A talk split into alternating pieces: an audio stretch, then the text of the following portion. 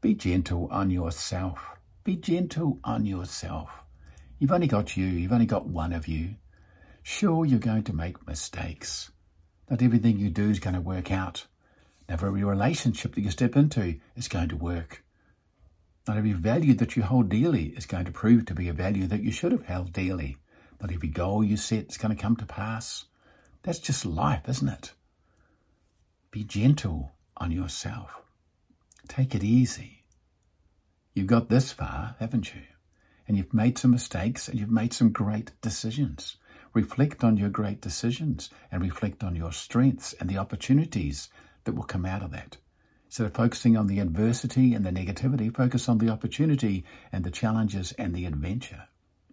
Look at where you've come. Look how amazing you are. Look what you've achieved. Yes, Keith, but I should have achieved a lot more. Don't worry about that. Don't stop comparing yourself to other people or comparing yourself to what you think you should be. Be gentle on yourself. Sure, pursue goals and dreams and change your spiritual self if you need to. Change your physical self, finance, personal, emotional, whatever you want. But be gentle. Stop beating yourself up. There's enough people looking to beat you up emotionally without you doing it yourself. Become your best ally. Be gentle on yourself. Become your best cheerleader. Lift yourself up. Stand in front of the mirror and be proud of who you are. Take the next step moving forward. You can do that. You can do it. I believe in you.